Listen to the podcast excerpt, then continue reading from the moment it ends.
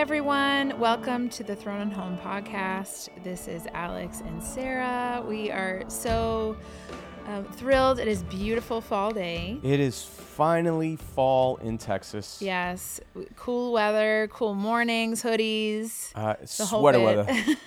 it's sweater weather. Uh, oh my goodness. Just came back from Trader Joe's buying 25 pumpkins for Listen, pumpkin pumpkins painting. blowing apple- up everywhere. Yeah, actually, I'm not so much. I was really into the pumpkin spice thing for many, many years, thinking like thinking that I actually did like it. What do you Realizing that thinking that you liked I it? I don't. All right, I like pumpkin spice flavored things. The spice. I don't necessarily like pumpkin. Oh, okay. I get that. That makes Things. sense. Right. So if you give me the pumpkin spice part without the pumpkin, I like. Now I do like pumpkin pie. There are certain things that I do like with pumpkin, but I realizing you know pumpkin everything is a little overkill. I think I think people don't realize that there is no actual pumpkin in pumpkin spice. So- it's sometimes just- there is. it's just the sometimes there is, but you taste the and different- vegetable, and I'm like, oh, that's what I don't. I don't actually like that. Then your palate is way more refined than mine because I can't taste right. pumpkin well, some in the spice. and so I've actually just with the kiddos and like different places now actually are just doing the spice because they realize that people don't actually like the pumpkin. yeah. But I like I said, I do like the pumpkin pie and things that are of that nature, but probably not in my drinks. Yeah. But do love an apple cider. Yes. Um, I figured out kind of doing a keto friendly, healthy version. Um, it's probably not real apples, but whatever. Um, Sadie and I have been doing a routine. She loves her snuggles at night. And so we will put on a cute little show, um, watch it, and have our apple ciders with whipped cream on Yep. top. And yeah, it's fun. I love it. Got the candles out. It's and yeah, fall just blew up all over our house. Yeah. And and I'm I'm praying this is a fall that lasts a little bit because sometimes in Texas you get a fake fall. Mm. Fake fall. So you know it. Like, it'll, we're it's it'll almost a be cool kind for of- a couple of days yeah. and then back into the 90s. Like it's gonna be kind of warm later on today, and I'm like, here we go. yeah, that, that, that, like, fake, fall. Yeah. But um, But we are happy for the cooler weather. I mean, it's- definitely, I'm I'm trying to just be in the moment and enjoy this part because I'll just say it. If it were up to me, I'd probably be already decorating for Christmas. Oh But man.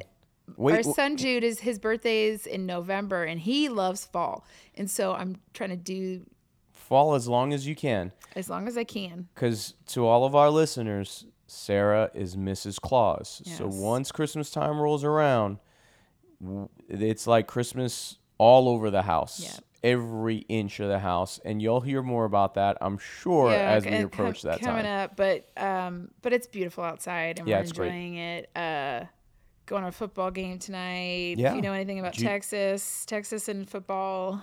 Well, Friday Night. Lights is a legit. That was a culture shock for Yeah. us moving here from Florida, and then you know from New York to Florida to here.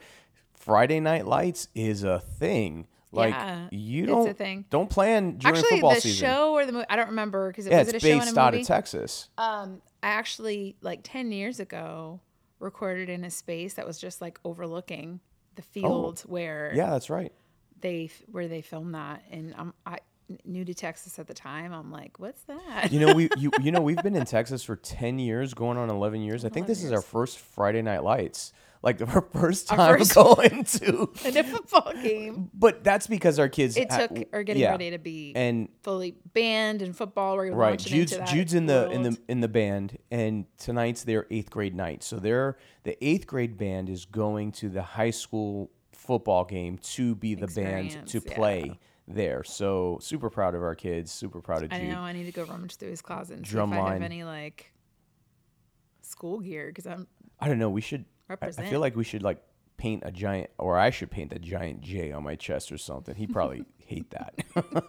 let's not do that. Let's not. Okay. Yeah. All right. Well, but Yeah, we're excited. anyway, it's fall. And, yeah, we have a it's great. lot coming up. Oh it's yeah. this season. Um, we're we're it's fun. October for prophetic people. So a lot of times we've got the different. Yeah. You know, we had And next week, next week I have uh, I'm a part of prophetic company with Dan McCollam and Beth uh, Bethany Hicks, and we have one of our major events coming up on Wednesday, the 25th of October through the 27th. That's our School of Prophetic Trainers. So uh, I'm full bore into Yeah. that. And there's there there's like a host of prophets getting to ascend, descend. yeah, yeah, and, and not just prophets, area. prophetic trainers, Yeah. people wanting to grow in the gift of prophecy, and so that's a three day thing that w- that I'm actively a part. I'm actually the online host for Yeah. the online conference, and I do a lot of training. It's three days of training uh, people in the gift of prophecy, and then you head off to to Yeah. Phoenix, and then I head off to Mexico, Yeah, and yeah. so- Alex is getting ready to, to do to go on a missions trip um, and just love on some people in Mexico. We're looking forward to that and believing that, um, yeah, it's going to be really good. Yeah, so we got some really exciting things happening for us, so we'll just some ministry wise. stories. Yeah, we'll have we'll have some great. I'm pretty sure by the time this episode uploads and is airing, we'll probably be in the middle of our Of all trips that, and all of those things. Yeah. So it's it's good. It's going to Yeah. be exciting. um, we had a lot of discussion. Um, we're little by little, you know, some of our history and our journeys.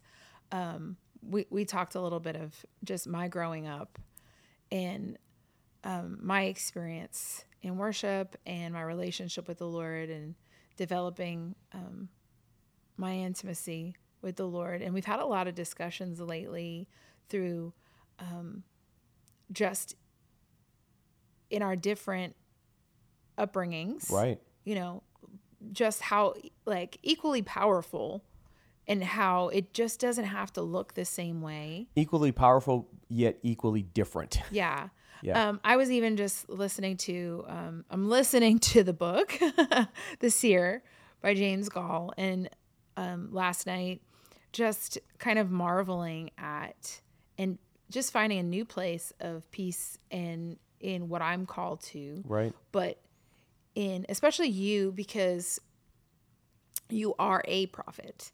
And so for me, a lot of times, like I know that I have a prophetic gifting, um, but you know, you and I are very different. We operate very different, and we Right. deliver our gifts very Well, differently. I I want to I want to. That's actually a core value for me as it relates to the prophetic is just prophetic diversity. You know, First Peter four. I want to read this real quick. It says, uh, First Peter four ten. It says, "As each one has received a special gift, employed in serving one another as good stewards of the manifold grace of God." Right. So there are many different ways we can recognize and respond to the voice of the Lord.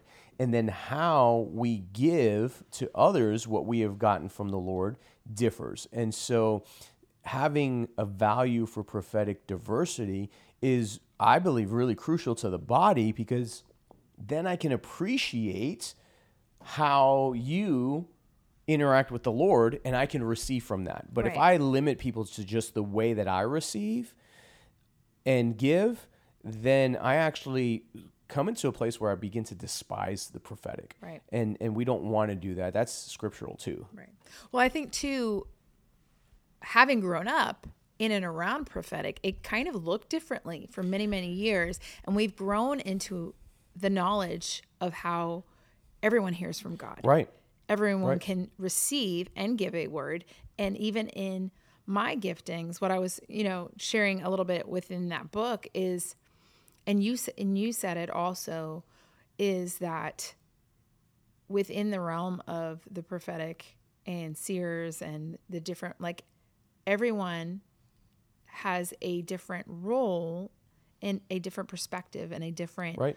Um, function even into they're not limited to those things but i realize wow where i'm seated right and what i'm called to reveal to the earth um, by how i hear see know perceive all of those things is from a might be from a different place and i'm not supposed to have it your way or from the way that someone else has it.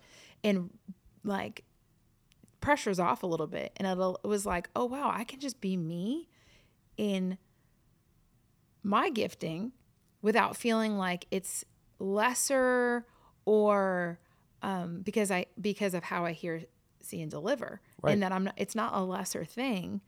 Um, and Yeah, there's no hierarchy to it. There's Right. no like, oh, I I'm a feeler, so someday I want to be a seer because that's a higher level. No, it's or just all- limiting ourselves to the one. thing. Right, exactly. And that's one of the things that we train in prophetic company is don't don't limit yourself to just one way you recognize how the Lord is, is speaking, right?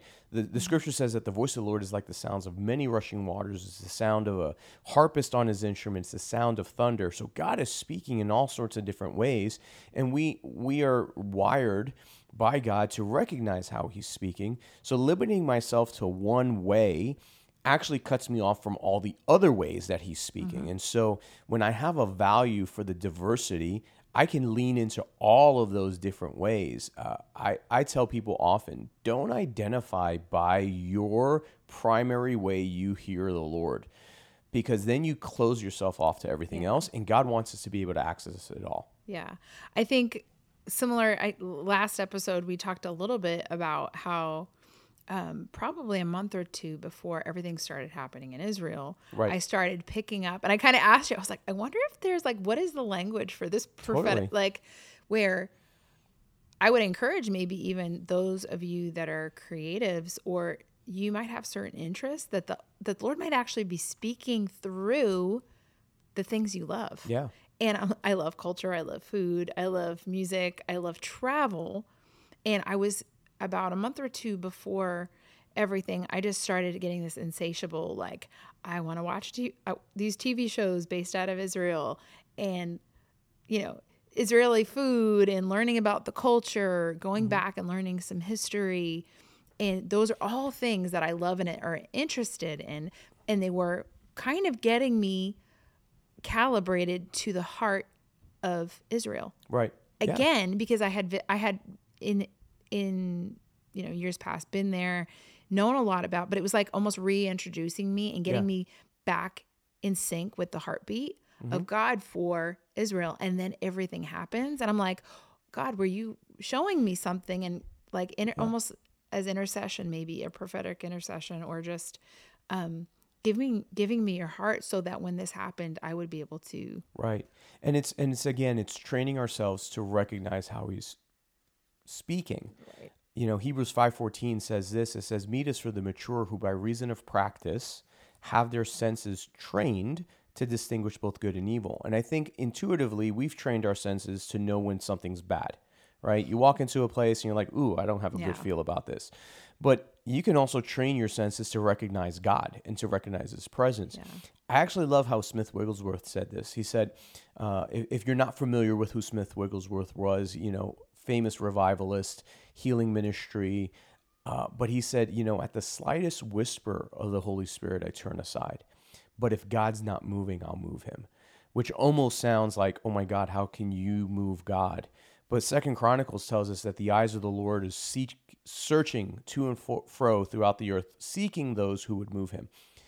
And and what I want to point out with that is the Israeli TV shows, the you know, all of a sudden this heightened desire for travel or whatever it is, that's the slight whisper of the Holy Spirit. So learning to turn aside. Those those are the invitation to a deeper conversation with the Lord. You know, uh, Dan McCollam, who's been a, an amazing mentor and spiritual father to me, he's like, Alex, the burning bush wasn't the event, it was the invitation for Moses to turn aside. Yeah. And so, whatever it is you're experiencing, or whatever it is you're seeing, or hearing, sensing, or perceiving, that's the invitation to turn aside and really have a deeper conversation with the Lord about. Yeah. And I, I think that's probably happened in the past, but I maybe didn't recognize it. Right. And now I'm like, oh wow, because this that often will be the case. I'll I'll kind of have this insatiable, like desire, and maybe it's the Lord Yeah. putting putting something on my heart from Yeah. His heart to know that hey, next time there seems to be like wow, yeah, an interest, maybe even within my interests uh, Absolutely. can be spirit led totally. and prophetic and so Well- just pay attention to those things He- here's here's the thing you know we often default this could be god it's probably just me mm-hmm. And we really, part of the renewing of our minds is to change that to say, this is probably God. It could be me. Right. You know, Yeah. and when we learn to start doing that, we actually open ourselves up to all the ways that He's speaking to us. Well, if we think of his desire for intimacy for us, why wouldn't he do that? Oh, absolutely. And it's like we we should assume that he's always speaking. We should assume that he's always wanting our attention. absolutely. Like so when he does, not second guessing, you know, if if it's good and pure and you know what I mean? Like Yeah, if it's not prob- violating scripture, if it's you know, if it's not going against the character and nature of who God is, and I want to say from a New Testament perspective, Mm-hmm. right? Because we know that that Christ is the perfect picture of of of God Mm-hmm. the Father on earth. And so if we don't see it in Christ, it's not in the Father. And so we want to look at that. If it's not going against those things, then yeah, it's probably God. yeah. Yeah. And so, with that, I want to kind of transition a little bit Yeah. into we we offline have had this discussion um, on your journey. We've heard a little bit about mine, Mm-hmm. um, but Yeah, because I didn't grow up this way. no, like I'm I'm sitting here listening to me talk to you and I'm going, Oh my gosh, this is coming Who out of my you? mouth. but how how does you know kid from the Bronx? You grew up not really believing in the gifts of the spirit and No. all of this stuff. I did not the way that we do very much so now. Yeah. Um, tell us a little bit of your beginnings. Yeah, And kind of your introduction to this. So I, I grew up in church. I've been in church since I was two years old when my dad got saved. And, you know, we he, he went to a he got saved in a Bible church congregation. We were a non-denominational congregation, but Bible believing Bible church. Um, my mom actually grew up charismatic. Yeah. But she had backslidden and married my dad and and when my dad got saved, she rededicated her li- her life to the Lord. And so this is the environment I grew up in. Um, you know, it was a, a an environment that w- was not Holy Spirit um, focused in that sense. You know, um, the the theological term would be cessationism, right? We did not believe that the gifts of the Spirit, as we see in the epistles, were active today. So none of the sign gifts, tongues, prophecy, healing, God could heal, but not necessarily through somebody in if it was only His will if it wasn't his will, he wasn't, you know, and so so going after that, that that wasn't just how that wasn't how I was raised. Um, and so you know later on um, into my young adult years, I, I moved from New York to Miami, and I was a part of a Southern Baptist church that at 19 made me their youth pastor. Um, I went to Bible college, got a degree in theology and biblical studies. I was exposed at that time to some charismatic Pentecostalism type things and wasn't fully convinced. Like one of my best friends back then was a major Assemblies of God worship leader in mm-hmm. South America, Central America, and he would preach or sorry, he would lead worship at these giant AG events in Miami, mm-hmm. but he'd have me come preach. And things would happen, things would break out in the room as I'm preaching. And I'm like, I don't believe necessarily that that's happening, but okay for them, right? Mm-hmm. It's great for them, it's not for me. Eventually, years went on. I became the senior pastor of a Southern Baptist church and, and was really faced with some tough decisions as a young senior pastor. Um, our church was struggling, it wasn't growing, financially was having some difficulties, and I, I just started crying out to the Lord. And I think that's that's the although I had been exposed to a lot of things and was okay with it for them, but not for me. Right. Um, I, I I didn't necessarily have a grid for what happened next, and so I just started crying out to the Lord. God, you got to do something for this church. I, I don't know how to do this. I can't do this anymore. And I remember it was one morning I was at the church for prayer before I went to my paying full time job, um, and I was crying at the altar area of this Southern Baptist church in Coral Gables, and uh, I heard the audible voice of the Lord. Um, and he said, Alex, you know my word, but you don't know my power. and I'm going to show you what it looks like to operate in both. And then for the next couple of hours, I was in a third heaven encounter that I didn't have a theological box to put that in. Mm-hmm.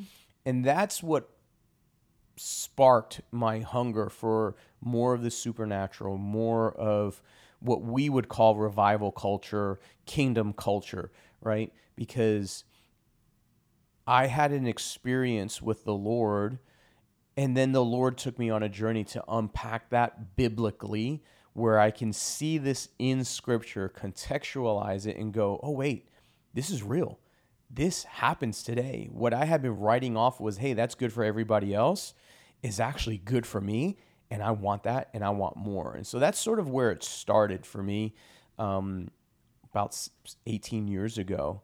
Um, and it's just been this hunger to hunger place. We talked about hunger several weeks ago on the podcast, mm-hmm. and it's been this place of growing in my hunger for more of yeah. God. So we were uh, a week or so ago. I was just cleaning the house. I had my right earbuds in, and I was listening to Jesus Image podcast, and like after two episodes, you know, they were they were mentioning Benny Hinn. Right. Obviously. Yeah. I love Pastor um, Benny. Jess, Jess's dad. And uh I, I, I dawned on me, I said, I think that Alex had, had gotten a word from Benny Hinn. And so I like texted him, like, didn't you get a word from Benny Hinn? What was that? Because I knew that we had been diving into you and I on um, how the Holy Spirit just kind of got a hold of you and started kind of molding you in the supernatural, the, but the prophetic, and then like how did we get from cessationist kid to prophet? Like yeah, that's, that's, a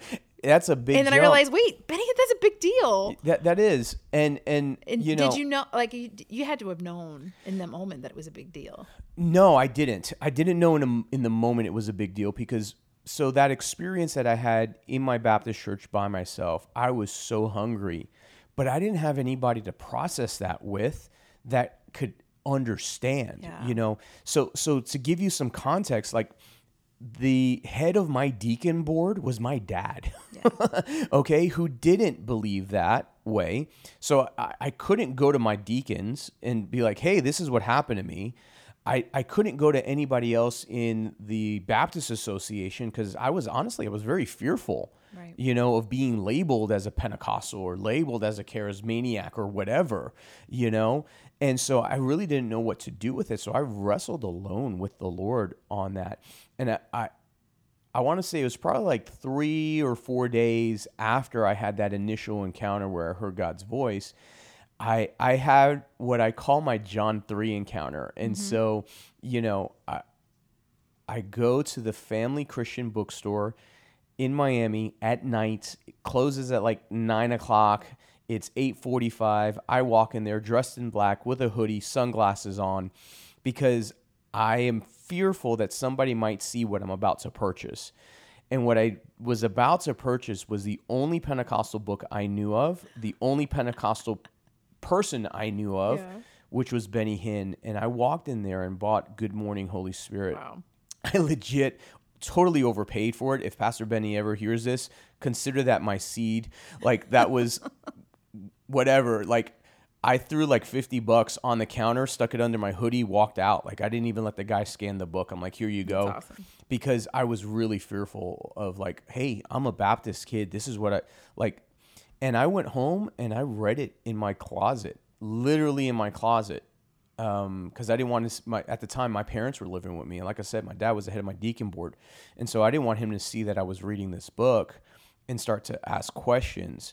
So I I hid in my closet and read it in a night, and that just launched this hunger. Well, fast forward to the story that you're you're talking about, where Pastor Benny gives me this word. I get this invitation in the mail months later after this, um, and it's an invitation to a Partners in Covenant uh, event. And that, when was that? It was like 18 years ago, like 17, 18 years ago. Um, I don't remember the exact time of year it was. I just, you know, it's been that long. But um, I I get this pastors and covenant, you know, partners in covenant invitation. I'm like, I I I don't know why I'm getting this, but there was something in me that just want was like, you have to go. And And so it was unlike any of his crusades. It was a smaller group of maybe, you know, six to 700 people. And I go and I show up. And day one, uh, evening one, I'm sitting there and I'm like, I, I got to go. And, but every time I try to get out of the chair, I couldn't get up. I just was captured by everything Pastor Benny was preaching. I go home and I said, All right, God, I'm not going back for day two. And day two, I'm there. And I I'm in this internal wrestling place of I, I can't I gotta go. I gotta go. If anybody sees me here, I'm I'm in trouble. I gotta go, but I can't leave. Same thing, conversation with the Lord. God, I, I can't go back for day three, yet day three comes, evening three, and I'm back. And Pastor Benny was preaching, and I'll never forget what he was preaching on that night. He actually was preaching on the anointing of the Holy Spirit. And and I stayed there. And at the end of his message, he says to this group of like five, 600, 700 people, he's like, I'm going to lay hands on every single person in the building and release an impartation of the anointing of the Holy Spirit. And at that point, you know, the whole idea of laying on of hands, I had seen people fall out in the spirit. I had seen all sorts of stuff on, you know, Benny Hinn crusades and jackets and blowing and all that stuff. And I still wasn't sure where I felt in all of that. And I was one of the last groups to go forward. And I remember standing down in front and I, I said really quickly to the Lord, God, please don't let him touch me because if he does i might have to touch him back. Like i was i was really like don't i do not want this guy to touch me. And so he pastor benny's going down the line and he gets to me and he gets within five inches of laying his hand on me and he doesn't touch me. He stops pulls his hand back and he points at me and he says young man come up here. Mm. Two people escort me up to the platform and he looks at me and he says this and i'll never forget it he says the Lord says to you, You know my word, but you don't know my power. And I'm going to show you what it mm. looks like to operate in both. I mean, almost verbatim what I heard the audible voice of the Lord say only f- several months before that. And then he begins to tell me some of the things that I saw in my third heaven encounter with the Lord mm. that day. And I was I was completely undone. Pastor Benny gets within a foot and a half of me to lay hands on me, and I fall out. And it was one of the really first times I ever fell out in the spirit. Um, I, I hear get him back up, and he, you know, so the guys, the prayer ministers, pick me up. I'm all s- sloppy, yeah. And and he begins to just prophesy a call to the nations, a call as a prophet, a call as God's mouthpiece over me, uh, a call of revelation and wisdom and insight, you know, and and at the time I had no clue what any of that meant. Yeah. Um, which to, which to me, like just from perspective, like if you would tell me growing up, Benny Hinn was such a yeah. Big deal for me like but when you don't know what you don't know. Right. Um i think back to probably around that timeline of we let's talk about preparation right, right? how he was like fast tracking you. Oh yeah. Because like when yeah, we met like i was i kind of i knew that you were baptist and i'm like I don't know. We met like work. A couple we've, years, we've very soon after that. Soon after that, we, we, I mean, we've been married 15 years. We've been together as a couple for 16 years, but we knew each other right. a little bit before that, so at least 17 years. So very soon after that, yeah. And you know, I today you and I, and many in, in, in our culture, mm-hmm. have a value for prophecy, and so we we steward our words and right. we we transcribe them, we record them, and we listen to yeah. them because the purpose of prophetic words are to bring uh, encouragement, strengthening, and comfort. And so we we really cling to mm-hmm. that. But back then, I didn't know, and so like I had to just sit with the Lord. Even recently, as you were asking me, "Hey, what was the word Pastor Benny gave you?" Yeah. I had to really to think back, back because I didn't transcribe it, I didn't record it. I I just knew my spirit got something there that all of a sudden came alive. Yeah, and I was like, I, I want this, unlike anything I've ever wanted before in my life. Like yeah. I want the presence of God, to hear his voice, And even more than just to hear it for myself or to hear it for others, but to help people in their journey in recognizing and responding to the voice of the Lord and hearing from God for themselves. Yeah. You know, and that that's what that's what pushed me here. Yeah. And I, I wanted to just highlight something that um in that because we we we talk about this a lot and believe, you know, I know for me, I grew up a lot in prophetic, but didn't always record, or we did have them once upon a time, but they were on tapes. Yeah. Or something where we don't have them tangible. Ask the Lord to bring to remembrance. Like his word oh, yeah. is his word over you. And so if there are prophetic words that you've gotten, um, that maybe, hey, I forgot. There are words that I, you know, hey, I've gotten this word. I don't remember them. I don't have them recorded.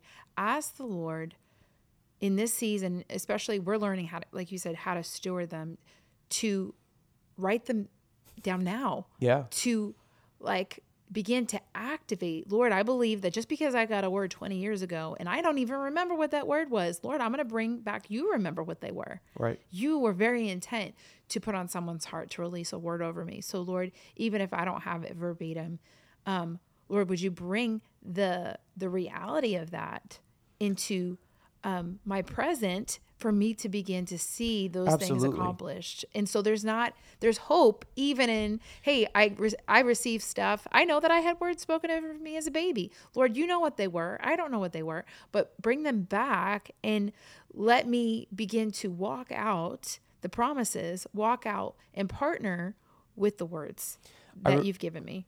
I remember growing up, I the environment I grew up, we were very um, focused on on holiness in the sense of living mm-hmm. lives right before the Lord. And oftentimes, you know, in prayer, they would say, "Oh, you need to make sure you've repented of all of your sin and confessed all your sins." So, ask the Lord to reveal to you if there's any hidden sin in your heart, in your life, so that way you can confess it, right? And mm-hmm. I'm not going to go down that road as right. to, hey, what. But I remember as as a young young kid and as a young young man praying that and yeah the lord would reveal things. But how much more so yeah. does he want to reveal the things that are meant to encourage strengthen and comfort you? Yeah. How how much more does he want to reveal to you his word right? The scripture says that that his word is a lamp unto my feet and a light unto my path. And it's not just the written word it's also his spoken word over you. And so you know paul told timothy to to fight the good fight of faith using the prophetic words spoken over him. So our prophetic words are a weapon in our hand. You know, we talk about the sword of the spirit, the word of God, and I believe 100% that it is scripture. But God's spoken word over us through prophecy is also a sword in our hands through which we fight the good fight of faith. And so stewarding that. So so I sat when you when you asked me about, hey, what was the word Pastor Benny prayed over you or, or spoke over you, I, I said, all right, Lord, remind me, like, bring to memory. I know my spirit got it. Bring it to my mind. Yeah. So that way I can partner with it, so I can steward with it, you know. And I'm mm-hmm. sure there's even more to unpack with the Lord in that. Well, too, I think, and one of the things that I was kind of feeling on it when I asked you, and this is very true of um, I even believe like my my grandparents, right? Some that I haven't met. I know that they were actually going after revival. Mm-hmm. These are people that I don't know, but I know that there was prayers over generations. Yeah. And so, totally. am I living out even the the the prophetic destinies or the prophetic calls or the words spoken? You know, his blessing is to to the thousandth, to the thousandth generation. generation. Yeah, you're you're living a legacy. You're... So, but even those, like I think about, hey, Lord, the the seeds planted in the hearts of my great grandparents and my grandparents now that have gone on to be with Jesus, Lord, you put stuff in their heart that they prayed and released over us. Lord, I pull on the blessing of the of that. I pull on the words that maybe they did they knew they were prophesying or they didn't, but the declaration that was from his heart that might have been a prophetic statement over generations, over our family um, I pull on those, Lord, and want to activate in those things. And so that's where I think there are a lot of times we can focus on um partnering with things like you said growing up with like what hidden sin or what you know like okay but at the end of the day the lord's trying to connect with us Yeah. and he cares more about being revealed than he cares about the thing the whole point of getting breakthrough and repenting of sin is to cut the thing that's separating us Right. and so okay if we know hey, all right we have an open clear communication and relationship with the lord lord what blessings do you want to pour out Yeah, what blessings do you want to see revealed what prophetic words um, and assignments and giftings have we not been walking in that's available to us Mm-hmm. Right. and i think that was part of like what i was knowing you knowing what you're called to knowing what i've seen in the last 15 years and the increase on your life i'm like hey let's pull on that one Yeah. and it's and it's and it's a journey, right? I mean, yeah Baptist Baptist to revivalist. That's Mm-hmm. like and and what I discovered cuz oftentimes I felt like I'm alone in that Mm-hmm. journey and like God why? But then, you know, I had a conversation once with Bobby Conner. Bobby Conner was a Southern Baptist pastor, you know, who I mean, he's one of the generals in the prophetic movement today. Uh, even our senior leaders, Richard and Sylvia Nash, a lot of- a lot of people they were they were s- Southern community. Baptists. I mean, degrees from Southwestern Baptist Theological Seminary, and you know all the stuff that be, because God wants to take us into the more of the kingdom, and you know, uh, I I love, like I said, I love my roots. I think it gave me a foundation, Yeah. you know, in Bible, in Scripture. Yeah, and I think that's the beauty of like with within the Baptist Church and the the heritage of Absolutely. the Word, um, and then coming in and marrying it with the Spirit. Yeah, Bill Johnson is like, hey, a, a, a gospel without the power of the gospel or a, a manifestation of the power of the gospel is is a partial gospel, right? And and I know for me there was a season where I I went you know my pendulum kind of swung right? Where where it was hey if it's not in scripture i mean i used to teach miracles stopped. Like and I, I think back to all all the messages i preached on that i'm like what? How can i you know how can i undo that? And but the lord brought me to a place of no this is what it looks like experientially now i know my pendulum went from that extreme and at some point it went back to the other side where I almost forgot to root every experience I had in scripture. And I feel like my my my pendulum has moved back center even more recently over the last couple of years, uh, especially being part of prophetic company. We we want to contextualize everything in scripture and give people that solid foundation of this is your experience this is where we see it in scripture and here you go uh, because i believe that you actually can take flight that way it's like a two-winged bird able to f- truly soar Yeah, absolutely. And there may be, you know, in that season that you say maybe not have as much context in watching you. There, Right. I, I need the context, and No, so and- it was and I- there was I safety needed in that, it. i needed that But you- experiential knowledge in, yeah and I just want to encourage yeah um, people that are listening because some may be on one side and some on that other.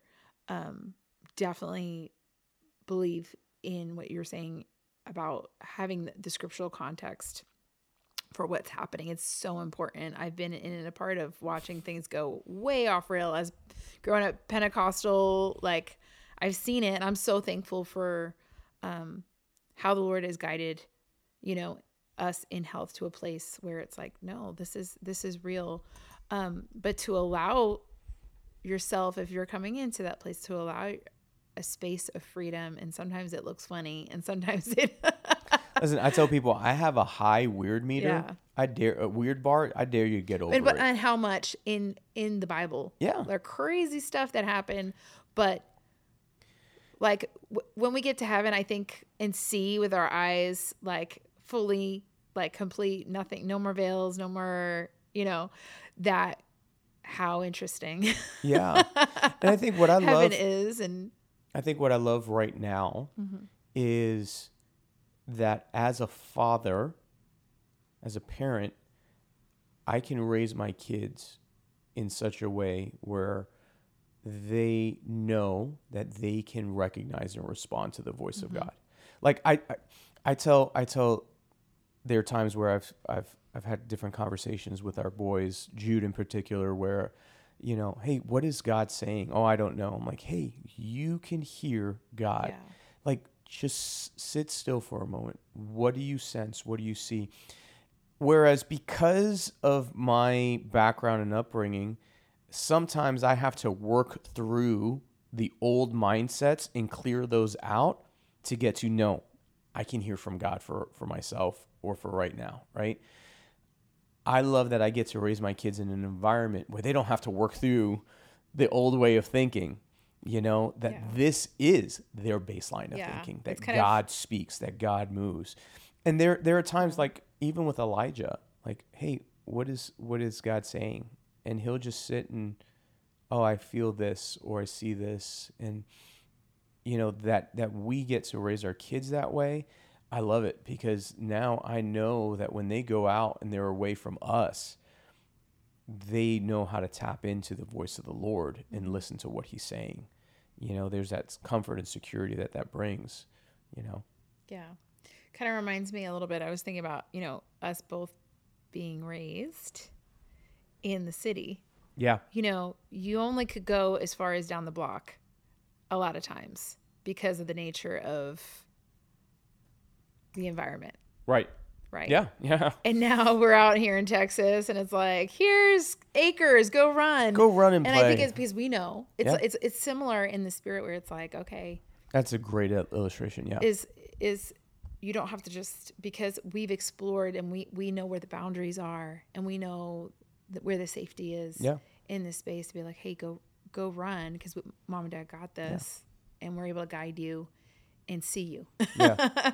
in it and so i think just encouraging parents out there Right. with with with kiddos like there's always the beauty of mystery in that there there will be some times where your kids are experiencing things that maybe you haven't. Right. Um and to bring them i i always love to encourage people like to not to be very careful to not squash or limit your children based on what you have seen. Right right. Absolutely or what you're comfortable with Right. because they're we're raising our kids to um, operate in even deeper and greater and further. And they're made for a world that their belief in god and what god can do like they're mountain levelers yeah. and to see things and do things in even greater capacity than we ever could and really want our kids like our ceilings to Yeah. be their floors really and to continually like if the lord says it if the lord's on it go Yeah. for it I mean, I want my kids to be naturally supernatural. Yeah. You know, I want for our kids to. I'm reminded. You remember when we were living in Florida and uh, we were at like a Sonic, because that's right? all they had we didn't have in and out we didn't have in and out. No in and out. We were at No Sonic, and um, and we we this one had a place where you could actually sit and eat Sonic in order. Beach. Yeah. it was called Sonic Beach in Homestead. Mm-hmm. Um, and Jude was what 2 you were about ish? two years old two years old and and you know south florida the weather can change on a dime like thunderstorm can roll through and pass in and out just as quickly and uh, they had some tv set up we're eating our burgers and whatnot and jude's two years old they had this tv there and all of a sudden breaking news storm warning storm warning they're getting the alerts out and all this stuff and mm-hmm. they show the radar right? Storm is coming all around us. The winds are picking up. We, could see, see, the like, the clouds cloud rolling through. yep. And jude stands up two years old mm-hmm. faces, the storm i'll never forget that. raises his arms. And I'm, I'm getting choked up. And he goes he yells out peace be still and we watched Yeah, that that cloud disappear and roll back. You can watch the radar on the TV screen, right? Because the news is mm-hmm. reporting, hey, major storm hitting right now.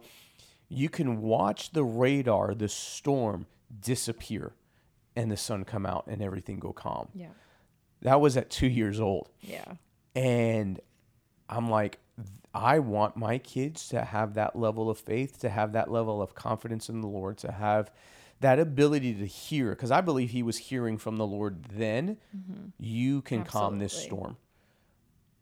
And he did. And he stepped out. You know, I think that's why to, to, to see the kingdom of God, you got to be like a child. Yeah, I was gonna say that the the beauty of childlikeness Mm-hmm. and with our children, and I think one of the things that sometimes it's hard, but almost to foster their childlikeness Mm-hmm. in that so clearly see the Father and know and are, are rooted in in His love that we know what, what's available to us Yeah. um, and where we operate from. And to see, like, Jude at two years old, who believes, you know, he would see stuff all the time and share stuff with us as in his little, you know, In we- his language. in his in his own little language, um, in our in our nighttime worship. Remember, we used to put on, um, "God, I look to you." God, I look to you. and he would see angels and he would see all kinds of stuff. Um, recognize parents that obviously their external environment, especially if they if they go to a public school or wherever they go, there's going to be stuff vying for their Oh, attention, totally. stuff vying for um, their affections. But having, we get to as parents foster a place where we can see that grow in them even more so for them to keep their childlikeness to Yeah. keep their innocence um, this i'll just share this um, our middle son he is extremely affectionate Oh my gosh. um, yeah. from the moment and this will be a different story um, from the moment he came into the world was just teaching us about love um, and accepting love um, but because of that the enemy has tried in different seasons and times to almost pervert and it's kind of derail him Yeah. in many ways Yeah. His main love language is physical touch Is- and yeah. physical intimacy. And so, and so we always act- wanting hugs and yeah. snuggles and cuddles. and- and him just being a, you know silly kid you know he looked up something a funny word on my phone one day and some images came yep. and immediately and we were prepped for it we we knew Yep. and had been equipped um, on how to kind of steer our kids and protect our kids Yeah. obviously you can't protect them from anything everything Everything, no. and realizing younger and younger kids are being exposed to things Totally. but what we were taught was how to not partner with shame Right. and we could even see shame trying to creep Right. its way into his heart. Mm-hmm. And immediately, I think more than going after the action of what was happening, Yep. We went straight for his heart and we're Yep. like, we are not going to allow shame, Yep. like, to go, like, kind of take root in his heart. Knowing now, and it actually was for me an indicator of, wow, because he's so gifted Mm-hmm. and this is you know his love lang- language is affection like the enemy is going to go after him in different areas to try and derail him Yeah. in that space and so protecting their innocence protecting and i remember him coming years later there was peer pressure it wasn't even middle school yet Yeah. He was Um, still in elementary. and him being called uh, prude and different things because he said mom i want to stay innocent and i from from a boy of that age i was like wow that's the Yeah. Holy He was like in fourth grade, yeah fifth grade. that's the holy spirit like totally. keeping him Mm-hmm. and realizing we ca- we get to in a world where there's gonna be stuff that happens around our kids we're we have the the tools to equip them to keep to keep them to Right. keep their eyes focused and that um, it's not about um, what you see and what happens around you it's your internal space with the lord that keeps you connected where you can um, i can bring my kids or they can go out into the world and keep their purity because their purity isn't based on external factors Well, it's it's when Jesus says it's not what goes into a man that makes him unclean, Mm-hmm. right? You know, it's it's what's already in there. Yeah. Um, and and you know, to give you some perspective, Elijah's 11 and he's Winnie the Pooh. like he's dressing up as Winnie the Pooh for for the church Halloween party Yeah, type thing, and like that's the innocence that he carries. up. We're in a school, and he doesn't care eh, either. no, But there's there's a I loved Winnie the Pooh as a as a kid, just to give some context. So he loved like he loves it. he yeah. enjoys it. He is totally he's such a boy, Yeah. but he loves Winnie the Pooh, and I think there's a an element of teaching our kids to be spirit led Right. in these things where they don't mimic culture Right. but they also don't mimic whatever culture um even in around some church environments not all Right. but that that they're being led by the spirit Right. And I think all of that goes back to, you know, how you were brought up, my experiences, and we're able to help them steward that. And and that's why I'm grateful for me in having both backgrounds, you know, where and, and, and the journey that I have, you know, I- I've been on. So that way, as I now focus on our main ministry as a family, our mm-hmm. my ministry to my kids, I'm able to help steward and help guide them in that. So that way, God is always in the center. He's the main thing. He, they, any one of them can hear the Lord's voice and speak what the Lord is saying, and and know that they have that that connection and relationship with the Lord as a guidepost all the time. yeah and i think some some parents would be like you know because a lot of times we get behavior focused your behave the behavior parts are um those are just the indicators like Right. th- but get back to the heart Yeah, totally. like get back to the heart connection get back to getting them connected to the spirit and the behavior will follow yeah. you know and so um really grateful for just how god kind of connected our journeys and Yeah. bringing us together it's fun to talk about because i'm like i can think back to some of your stories and like wow what was happening with me that Yeah. led us to the moment where we finally got together I'm super grateful because preparation because all you knew when we first met was I was a Puerto Rican Baptist kid from New York. And, yeah i was and- like no way I mean, we'll have to we'll have to share the story. but honestly the thing that how we got that was together. like that was like okay yeah yeah was knowing that oh you you actually believed in the holy spirit and that Yeah. that was something that you were going after and I, that was the in, the thing that was like okay then i can say yes to this yes we'll we'll have to share that story at another yeah point. different but story but yeah, you know the journey's been great, and I, I'm looking forward to what more the Lord has in my journey with Him and in our journey together, Mm-hmm. Yeah. our journey as a family. Because, like we've said a couple of times already, even today, we, you know, we go from glory to glory, yeah and, and, there's in some ways we're just getting started we're we're glad that you joined us, and so we'll see you for the next one. yeah.